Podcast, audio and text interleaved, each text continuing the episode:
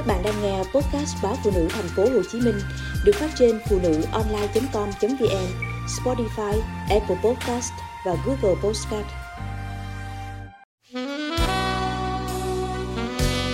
Trai Tân cưới lại người cũ Đám cưới của Huy và Thảo còn hơn một tuần nữa mới diễn ra. Hội chị em trong cơ quan bàn tán, hóng tin Facebook xem ảnh cưới, váy cưới như thế nào. Tin Huy chuẩn bị cưới vợ làm ai nấy ngạc nhiên. Mọi người càng bất ngờ hơn khi thấy thiệp cưới đề tên cô dâu là Thảo. Ngạc nhiên là phải, vì cách đây hơn một năm, Thảo đã tổ chức đám cưới linh đình với một anh kỹ sư. Trước đó, Huy và Thảo là một cặp yêu nhau khá lâu, chia tay vài tháng thì Thảo đi lấy chồng. Vậy mà giờ đây, hai người sắp về chung một nhà. Trước đám cưới của Huy và Thảo, hội chị em cơ quan ngày nào cũng hóng tin trên Facebook xem ảnh cưới như thế nào, rồi dự đoán xem cô dâu sẽ mang váy cưới gì, có khác với lần trước không.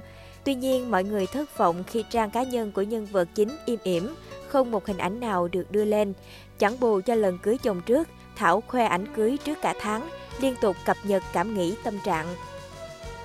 Mấy người hiểu chuyện lắc đầu bảo, bởi vì đâu hay ho gì mà khoe ra, chẳng qua cùng đường mới ráp lại, tự dưng trai tân đi lấy gái nạ dòng do ham giàu mà ra cả.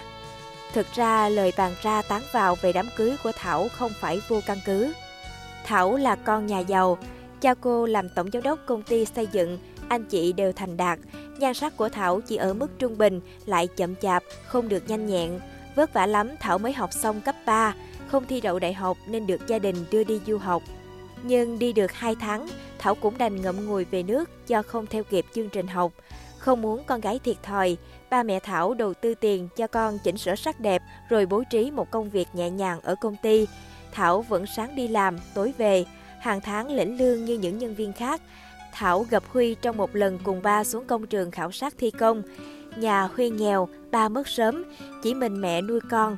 Học xong cấp 3, không có điều kiện học tiếp, Huy đi làm thợ xây.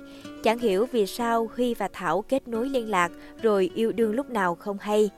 Điều cản trở nhất là ba mẹ Thảo phản đối mối tình trên lệch đó. Dù con gái không được sắc sảo, nhưng ông bà vẫn muốn có một chàng rể xứng tầm với gia đình. Để ngăn cản, cha Thảo cho Huy nghỉ việc, nhưng hai người vẫn yêu nhau một thời gian mới chia tay. Sau đó Thảo được gia đình mai mối một chàng rể trên thành phố.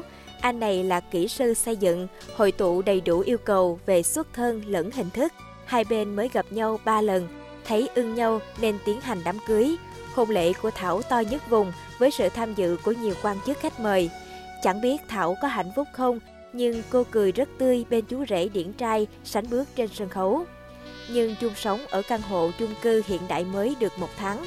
Chồng Thảo mới lộ bộ mặt thật, anh ta liên tục hỏi tiền bạc, suối Thảo về nhà xin ba mẹ sang tên sổ đỏ đất, lấy cả chiếc xe hơi của ông bà đi cầm.